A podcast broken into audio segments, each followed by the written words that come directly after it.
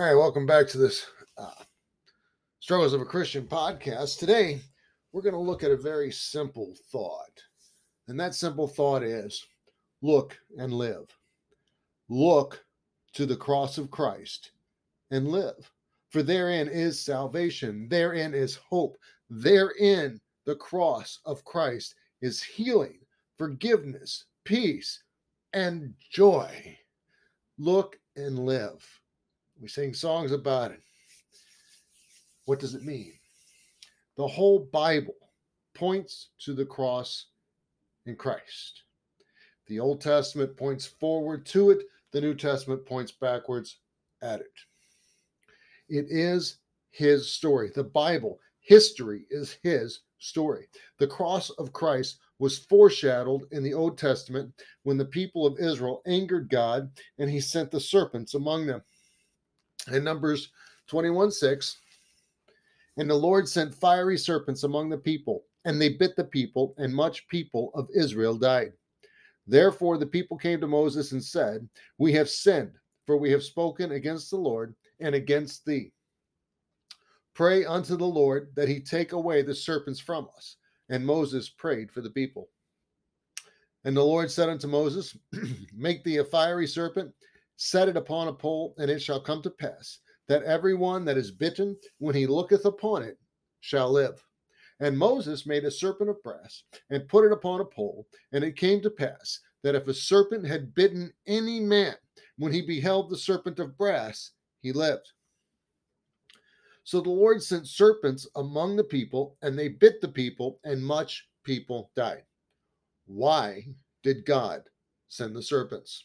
because the children of Israel were speaking against Moses and grumbling and complaining again.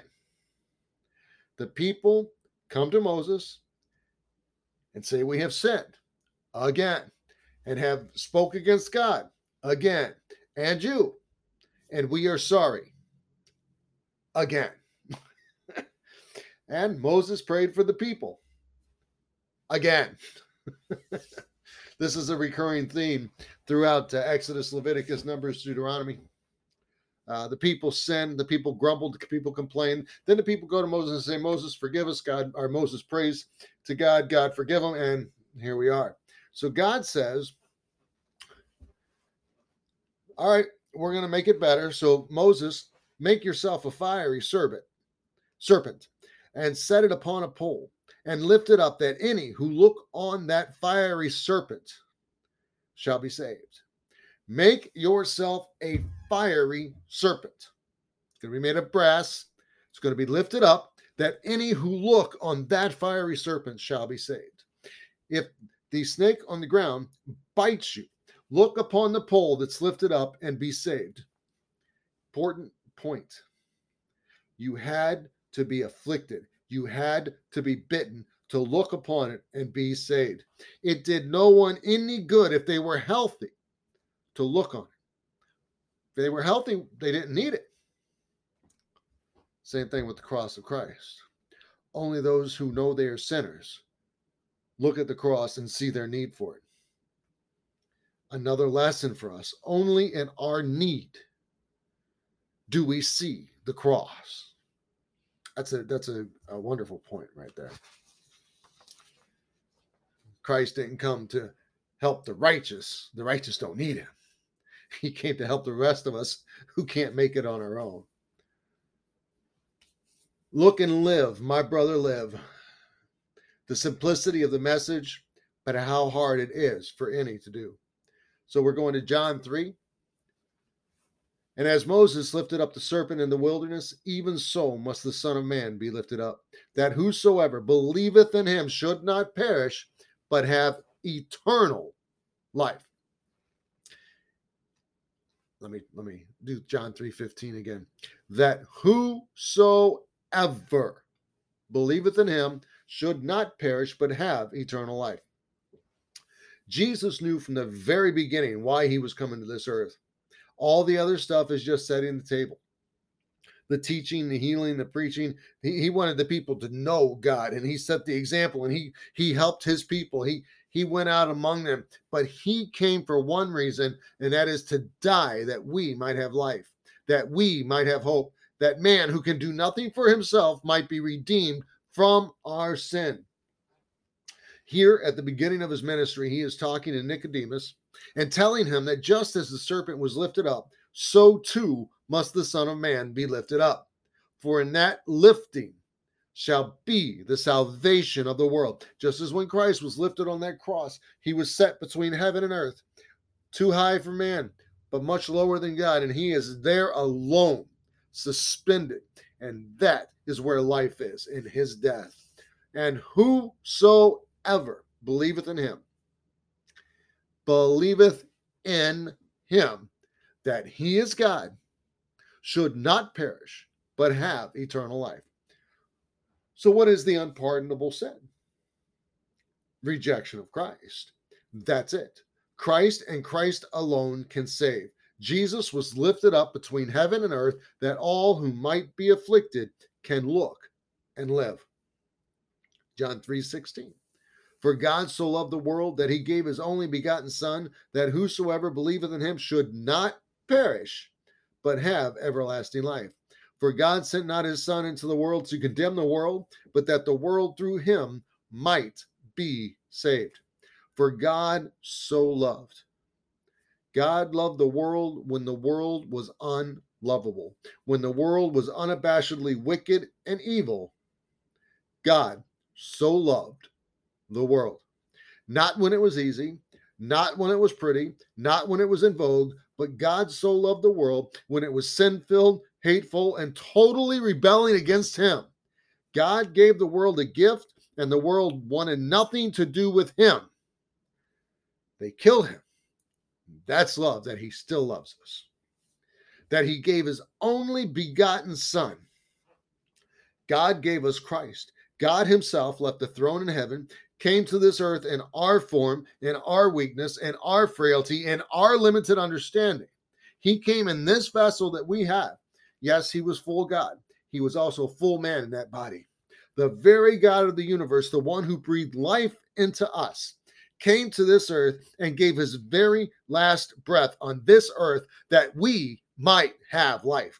He gave us the breath of life, both physically in the garden, and spiritually by expelling his last for us on the cross, dying, and then rising again on the third day. Therein is love. And why did he do it? That whosoever, that one word there seems to be so very hard for so many to understand. Calvinism says God already knows who's going to be saved. Well, if God has already already knows and already has set aside those who are going to be saved, then whosoever is a lie, the Bible's a lie, and get rid of it. God said, whosoever, who God said, whosoever. That means whosoever. It doesn't mean this 144,000. It doesn't mean the black marbles. It means who ever will. That means me. That means you. That means them. Us. Whoever wants to. Whosoever will. Anyone and everyone has the option to be whosoever. Predestination, no such thing. Whosoever will. Now, God does know who's going to, but He did not appoint them. He did not give them that desire to do so. He said, Here's the cross, look and live. Whosoever. There you go.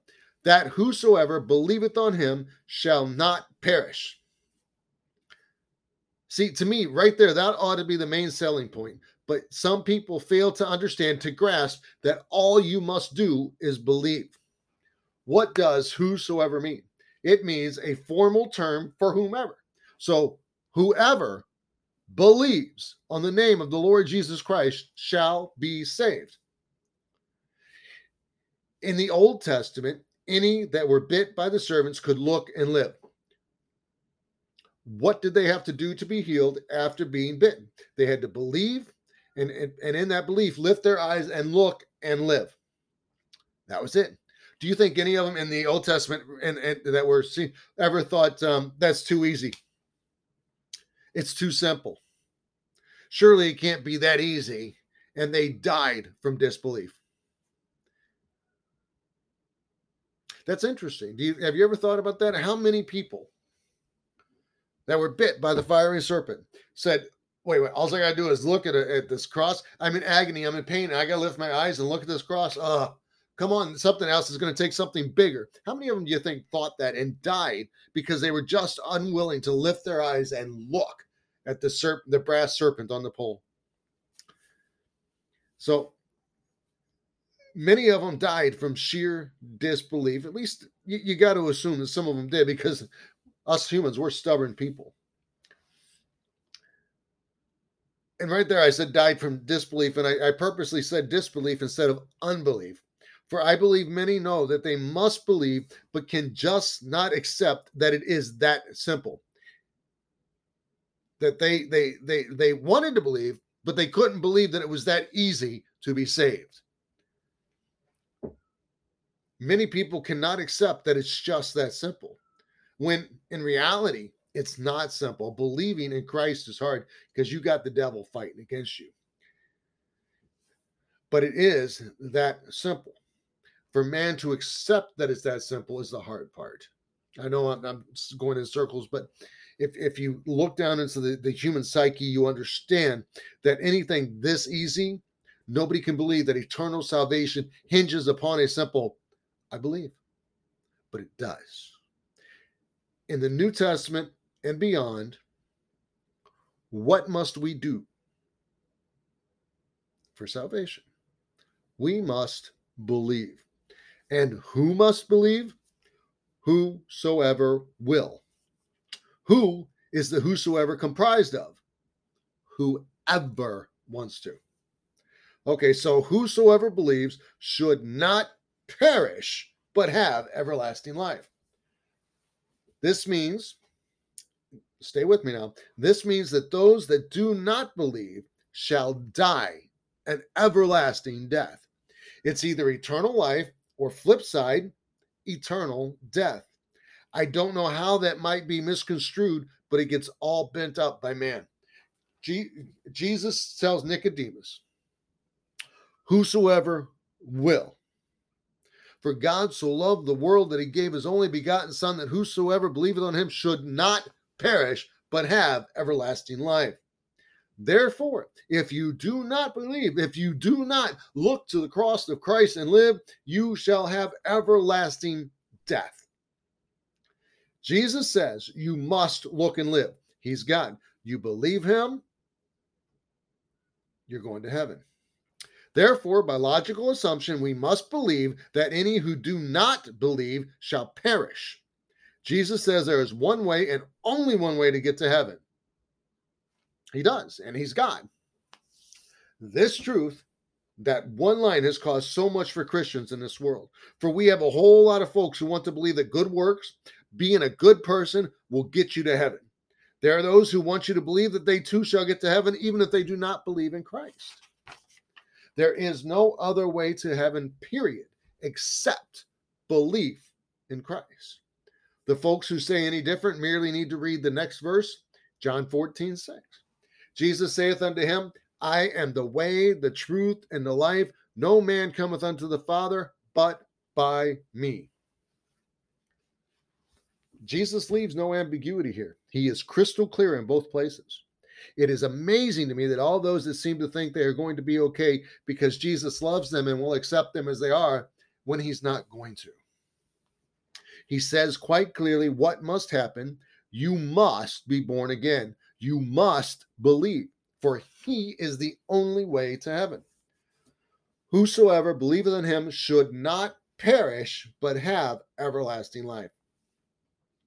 So whosoever believes shall not perish, but shall have everlasting life.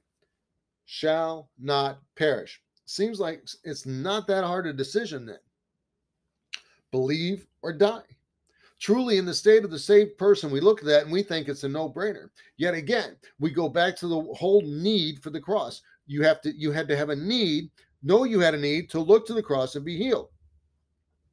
Seeing the need for Jesus, seeing that we cannot do ourselves is necessary to that belief.